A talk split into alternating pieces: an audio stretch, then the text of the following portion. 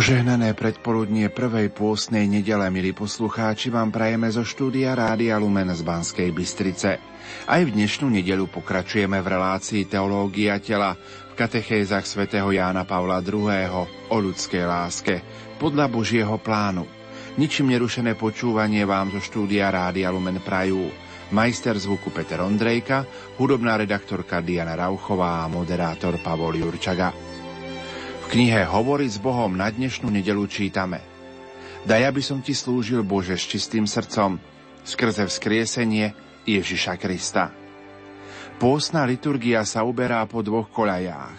Z jednej strany máme základné obdobia dejín spásy, ako nám ich sprítomňuje starý zákon, a z druhej významnejšie udalosti z Ježišovho života až po jeho smrť a vzkriesenie, ktoré nám predstavuje Evangelium. Po Adamovom hriechu, ktorým bolo prerušené priateľstvo človeka s Bohom, Boh sám veľa ráz zasahuje do života človeka, aby ho priviedol k svojej láske. Jedným z takýchto významných zásahov je zmluva s Noémom, ktorú Boh s ním uzavrel po potope sveta. Keď patriarcha Noé vstúpil na suchú zem a obetoval pánovi ďakovnú obetu za to, že bol ušetrený, on i jeho rodina. Čo sa mňa týka, povedal mu vtedy Boh, ja uzavriem s vami zmluvu, že už nezahynie vo vodách potopy nejaká živá bytosť, nebude už viac potopy, ktorá by spustošila zem. Božie tresty vždy nesú zo sebou aj počiatok spásy. Noé, ktorý bol uchránený od vod, čo bola vyhubila nespočetné množstvo ľudí, dostáva od Boha prislúbenie, že už nevyhubí ľudstvo potopov. A ako znak tejto zmluvy Boh použil dúhu. Mal to byť oblúk, ktorý spája zem a nebo. No toto je iba symbol nesmierne väčšej zmluvy, ktorá bude spečatená Kristovou krvou. Svetý Peter pripomína prvým kresťanom koráb, ktorom sa zachránili cez vodu len niekoľký, celkom 8 ľudí, a vysvetľuje. Týmto sa znázorňuje krsná voda, ktorou ste teraz spasení. Krsná voda teda ničí hriech, ako vody potopy zničili hriešných ľudí a prináša spásu veriacemu skrze vzkriesenie Ježiša Krista. Kresťan je človek spasený skrze vodu o mnoho viac než bol Noé. Nie na dreve korábu, ale na dreve pánovho kríža, ktorý ho očistil od hriechu. A to znamená pre neho záväzok žiť čistým svedomím. Zostať verný sľubu, ktorým sa zriekol satana a dal sa do Božej služby. Evangelium dňa prichádza veľmi vhod a pozbudzuje kresťana vytrvať vo svojich predsavzatiach. Prináša totiž tradičnú scénu púšte, kde pán Ježiš bojuje proti pokušeniam satana a víťazí nad ním. Celkom ináč, než ostatní synoptici Marek neopisuje rozličné pokušenia, ale ich zhrňa veľmi nakrátko. Duch hnal Ježiša na púšť. Na púšti bol 40 dní a Satan ho pokúšal. To sa stáva bezprostredne po krste v Jordáne. Pán sa chcel pridružiť pri Jordáne ku hriešníkom, ako keby bol potreboval očistiť sa od hriechov.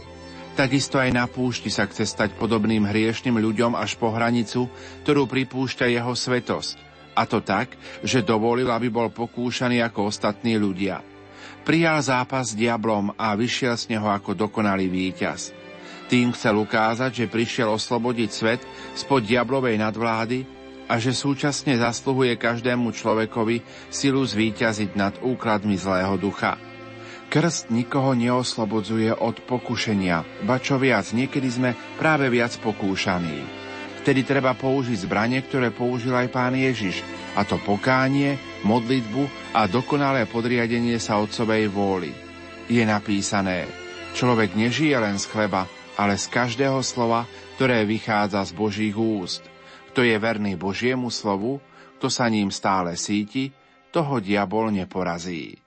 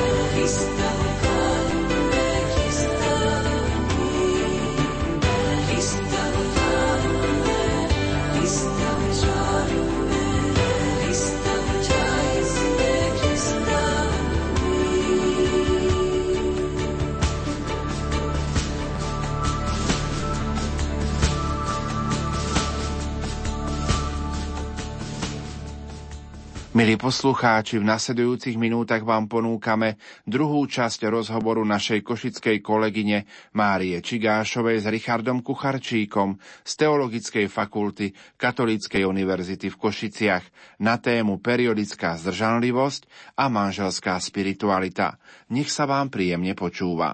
Opäť by sme mohli na začiatku tejto časti aspoň v krátkosti približiť poslucháčom, ktorí buď to nepočúvali prvú časť, alebo tak trošičku už aj zabudli na obsah predchádzajúcej časti. Celá podstata tej minulej časti spočívala v tom, že sme prirodzené metódy plánovania rodičovstva posunuli do ďalšej, ešte vyššej dimenzie, a to do sviatostnej dimenzie, čím sme poukázali, že metódy plánovania rodičovstva nie sú iba o tom sledovanie nejakých biologických rytmov plodnosti nie sú ani len o ľudskom úsilí, ale že sú súčasťou akejsi sviatostnej dimenzie. To nám trošku odhaľuje pravdu o sviatosti manželstva, ktorú si manželia vzájomne vysluhujú a v tejto sviatosti dostávajú dar Ducha Svetého, ktorý spôsobuje to, že, že manželia majú nielen schopnosť, to je ten jeden rozmer čnosti, čistoty, že manželia majú vo v samom vnútri svojho tela schopnosť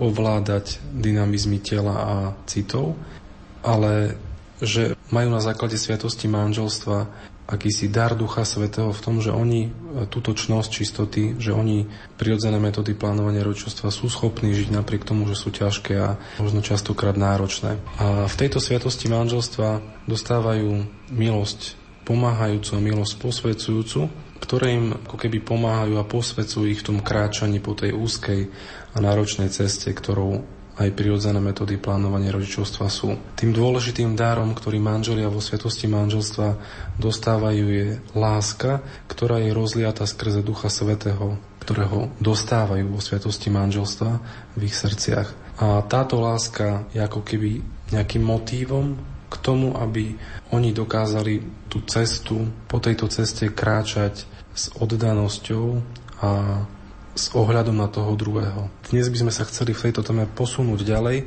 zdôrazniť to, ako v prirodzených metodách plánovania rodičovstva, akú úlohu tam zohráva tzv. dar úcty. To je jeden pojem, ktorý Jan Pavel II spomína vo viacerých častiach svojich katechés. Nazýva ho latinským výrazom donum pietatis, donum dar a pietas, ako keby mohli by sme v tomto kontexte to preložiť ako úcta a dáva prirodzené metódy plánovania rodičovstva práve do kontextu s týmto darom úcty. Čo je to vlastne ten dar úcty? Odkiaľ pochádza? Dar úcty je opäť darom Ducha Svetého, čiže pochádza od Ducha Svetého a má také dve úlohy alebo dve funkcie. Jedna z nich je, že ten dar úcty pomáha manželom vnímať posvetné, vnímať to, čo je tajomstvo. Vďaka tomuto daru sú manželia schopní vnímať všetko, čo nesie znak tajomstva, všetko, čo v sebe nesie niečo posvetné. Tento dar úcty by sme mohli nazvať inak aj dar rešpektu. A to, že manželia majú akýsi rešpekt pred tým, čo je posvetné. Mohli by sme tu napovedať rešpekt pred osobou toho druhého, pred tým, že on je osobou, že je človekom, že nemôžem ho zraniť, že nemôžem mu ublížiť, že nemôžem ho chápať ako predmet. Na druhej strane rešpekt voči dôstojnosti nového života. Čiže rešpekt pred tým tajomstvom ľudského života. Že nemôžeme sa s ľudským životom zahrávať len tak, ako nám to príde. Že ľudský život je posvetný a preto tento dar úcty ako keby chráni dôstojnosť nového ľudského života. Pomáha manželom v tom, aby sa zodpovedne rozhodovali o počte svojich detí, aby sa zodpovedne rozhodovali o každom manželskom akte, pretože sú si vedomi toho, že z manželského aktu môže vzísť nový človek. A kvôli tomu, že majú úctu voči tomuto novému životu, sú schopní sa na základe tohto rešpektu voči novému ľudskému životu aj rozhodovať. Druhým aspektom tohto donum pietatis, teda daru úcty, je akási bázeň. Keď sme spomínali v predchádzajúcich reláciách Pavlov výrok Efezanom, aby sa podriadovali jeden druhému v bázni pred Kristom, tak práve tá bázeň je tu na tejto časti kateches Jana Pavla II. o ľudskej láske nazvaná ako tá bázeň alebo strach pred tým, že by sme mohli porušiť alebo zneúctiť to, čo v sebe nesie Božie znamenie, znamenie Božieho tajomstva. Manželia majúci v sebe túto bázeň, môžem povedať, majú akýsi strach pred tým, aby nepošpinili to posvetné, čo je dané jednak v ľudskej osobe a jednak tom novom ľudskom živote. A nie je to strach, ktorý je negatívnym strachom, ale je tým takým, e, takým dobrým strachom, ktorý chráni ľudskú osobu a aj ľudský život. Ovocím tejto úcty, ovocím tohto daru úcty, úcty k Božiemu dielu, je dar úcty k tomu, čo pochádza od Boha. To všetko formuje tú spiritualitu manželov tak, aby chránila dôstojnosť manželského aktu. Práve tá úcta k Božiemu dielu prispieva k tomu, že manželský styk nie je v rámci manželského spolužitia znehodnotený alebo zbavený možno tej vnútornej pravdy, alebo že sa nestáva na akýmsi sporadickým návykom, ale prostredníctvom tohto daru úcty sa manželia učia mať úctu voči tej druhej osobe, nepoužívať ju ako nejaký predmet alebo nejaký nástroj pre uplatnenie svojich túžob alebo svojich chúťok, a učia sa aj v samotnom manželskom akte nachádzať akúsi dôstojnosť a dôležitosť. Učia sa skrze tento dar tomu, že manželský akt je takisto vyjadrením manželskej spirituality. Že manželský akt nie je len biologickým aktom, ale že je aktom, v ktorom si oni vyjadrujú lásku, v ktorom sa oni stávajú spoločenstvom osôb a v ktorom skrze toto spoločenstvo osôb dosahujú aj spoločenstvo s Bohom. Skrze tento dar úcty si manželi opakujú aj slova kazateľa, ktorý na Margo čnosti čistoty hovoril, všetko má svoj čas a každá činnosť pod nebom má svoju chvíľu. Je čas objímať sa a čas zdržať sa objatia. Tieto obdobia zdržanlivosti, ktoré patria do, toho, do tej manželskej dynamiky, tieto obdobia zdržiavania manželom pomáhajú k tomu, aby si vzbudzovali úctu voči tomu Božiemu dielu, voči osobe a voči novému životu. Skrze tento dar úcty sa manželia učia vytvárať vo svojom manželstve atmosféru preto, aby vytvárali to osobné spoločenstvo, pretože jedine v atmosfére osobného spoločenstva správne dozrieva aj čas na manželský akt a čas aj na plodenie potomstva, ktoré označujeme ako zodpovedné.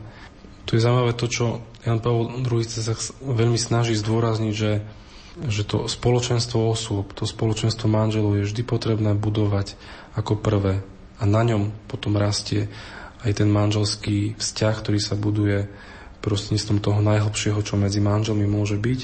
Ak by sme sa vrátili na chvíľu k tým dvom momentom, spojivému a plodivému, nemožno v tom vidieť rozpor?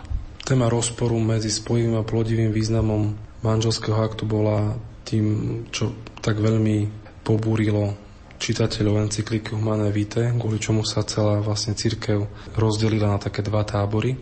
Jan Pavel II vo svojich úvahách o tejto encyklike zdôrazňuje ale jednu vec, že celá teológia tela prakticky potvrdila to, že neexistuje rozpor medzi spojivým a plodivým významom ľudského tela a plodnosti, ale že celá teológia tela nám ako keby potvrdila to, že tieto dynamizmy ľudského tela vychádzajú z prirodzenosti človeka a preto ich aj nazývame prirodzenými. A ak tu teda nie je tu teda potrebné hovoriť o rozpore, ale o náročnosti. A možno tu tak Jan Pavel II aj udrel klinec po hlavičke, keď e, častým dôvodom odporu nie je to, že toto učenie je nepravdivé alebo nesúvisí s prirodzenosťou človeka, ale že je náročné. Toto je častý dôvod námietok proti prirodzeným metodám plánovania rodičovstva. A Pavol VI to aj uznáva. Spomínali sme, že sme si vedomi ťažkosti, ktoré zo sebou prirodzené metódy plánovania rodičovstva prinášajú. Ale vďaka tomu, že sme sa pozreli na prirodzené metódy plánovania rodičovstva cez optiku, cez integrálnu optiku, že sme sa na ňu pozerali nielen cez biologický aspekt, ale aj cez aspekt osoby a aspekt sviatosti, tak sme objavili to, že tam ten rozpor mizne, pretože pochopili sme, že prirodzené metódy plánovania rodičovstva sú naozaj prirodzenými, pretože vychádzajú z prirodzenosti človeka. Nie len tie biologické rytmy, ktoré človek v sebe má, sú otázkou prirodzenosti človeka, ale aj schopnosť ovládať sa je schopnosťou prirodzeného človeka. Schopnosť ovládať sa je schopnosť, prirodzenou schopnosťou človeka, osoby, vďaka rozumu a vôli. A Opäť tento rozpor mizne ešte oveľa viac v tej sile dáru Ducha Svetého, ktorého dostávame o sviatosti manželstva, ktorý sa naozaj snaží zjednocovať to, čo je v nás rozdelené. To, čo môže pôsobiť ako rozdeľujúco. To, čo namiesto rozporu zdôrazňuje Jan Pavel II, je práve náročnosť. A tej sa netreba báť, pretože aj Kristus v Evangeliach často zdôrazňoval to, že že sme povolaní k tomu, aby sme žili tú náročnosť, ktorú Evangelium od nás žiada. A teda nehovoríme tu v prvom rade teda o rozpore, ktorý existuje v učení o plodivom a spojivom význame ľudskej sexuality, ale hovoríme tu skôr o náročnosti. A práve kvôli tejto náročnosti je tomu ľudskému úsiliu manželov zverené posilnenie a posvietenie sviatosťou manželstva. Manželia tom svojom ľudskom úsilí nachádzajú posvedzujúcu a pomáhajúcu milosť plynúcu zo sviatosti manželstva. Ak by sme mohli poslucháčom priblížiť, čo prirodzené metódy plánovania rodičovstva, aké ovocie manželom môžu prinášať? Bolo by veľmi málo, ak by prirodzené metódy plánovania rodičovstva pomáhali len manželskému aktu a dôstojnosti nového ľudského života. Prirodzené metódy plánovania rodičovstva prinášajú oveľa viac pre manželský vzťah. Tak ako sme už v predošlej relácii spomínali, že zásadne sa mení mentalita prirodzených metód plánovania rodičovstva, tak ako sme spomínali v predchádzajúcich reláciách, zásad, mentalita prirodzených metód plánovania rodičovstva je zásadne odlišná od mentality antikoncepčnej. Nielen v tom, čo sa týka manželského aktu, ale to ovocie prirodzených metód plánovania rodičovstva je ďaleko bohatšie ako ovocie antikoncepčnej mentality.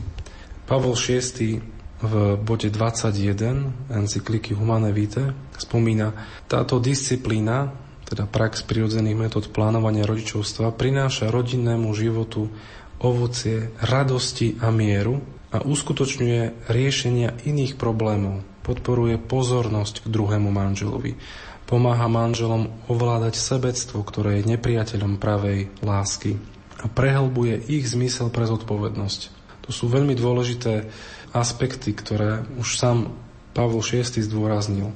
Pomáha radosti a mieru. Manželia, ktorí žijú prirodzené metódy plánovania rodičovstva, v ich rodine sa nachádza ovocie radosti a mieru. Dokážu riešiť iné manželské problémy. Zaujímavým bolo podporuje pozornosť k druhému manželovi. Manžel, ktorý sa musí na istý čas zdržiavať manželského aktu, je pozornejší voči svojej manželke. Nevnímajú iba ako predmet, ktorý si môže kedykoľvek vziať a zahodiť, ale má akýsi dar úcty voči nej, voči jej osobe, voči jej ženskosti, voči jej plodnosti, voči jej náladám. Prirodzené metódy pomáhajú ovládať sebectvo. Sebectvo, ktoré plodom žiadostivosti, tak veľmi narúša medziľudské vzťahy. Možno zvlášť je typické pre mužov, ktorí nemajú tú skúsenosť života vo svojom vnútri, tak ako ho majú ženy. A práve kvôli tomu aj my musíme viac bojovať so sebestvom. Prirodzené metódy plánovania rodičovstva sú cestou k tomu, ako sa odúčať sebectva, ako sa odúčať pohľadu na seba a preúčať sa pohľadu na toho druhého. V konečnom dôsledku Pavol VI hovorí, že prírodzené metódy plánovania rodičovstva prehlbujú zmysel manželov pre zodpovednosť.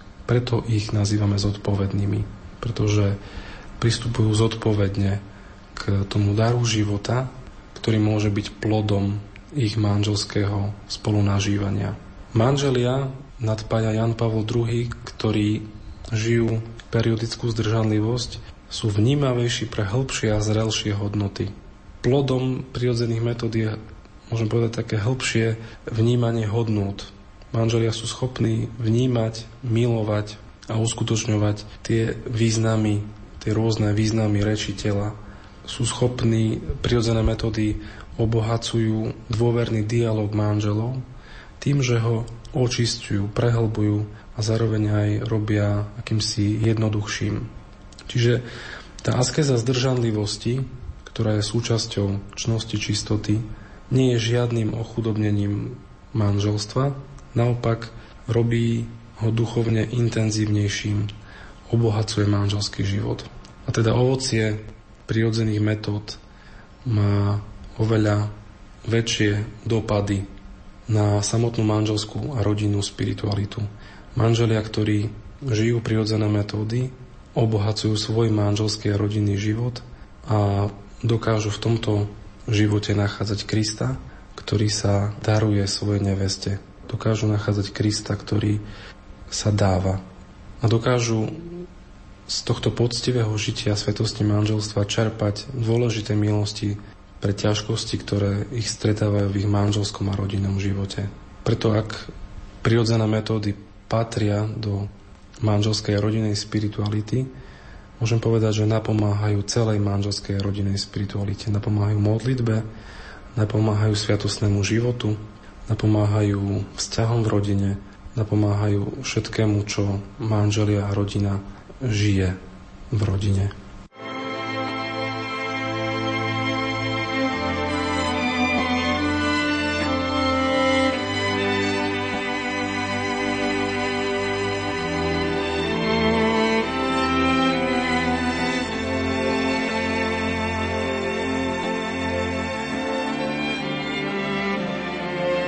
Milí poslucháči, v uplynulých minútach sme vám ponúkli druhú časť rozhovoru našej košickej kolegyne Márie Čigášovej s Richardom Kucharčíkom z Teologickej fakulty Katolíckej univerzity v Košiciach na tému periodická zdržanlivosť a manželská spiritualita. O týždeň vám ponúkneme rozhovor s otcom Marekom Iskrom z Centra pre rodinu Bansko-Bystrickej diecézy na tému Súčasné výzvy antipersonalistickej ideológie. Požehnanú nedelu vám zo štúdia Rádia Lumen Prajú. Majster zvuku Peter Ondrejka, hudobná redaktorka Diana Rauchová a moderátor Pavol Jurčaga.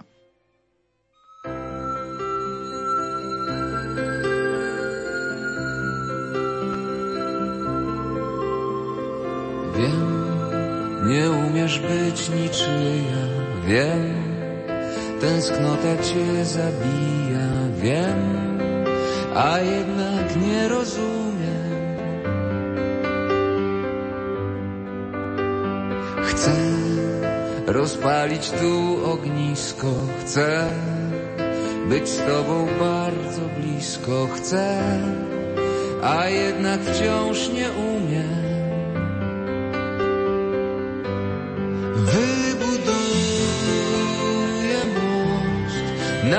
najszerszą z abyś mogła przejść na mój brzeg. Wybuduję most z rozświetlonych słońcem chmur, złączę morza szum z ciszą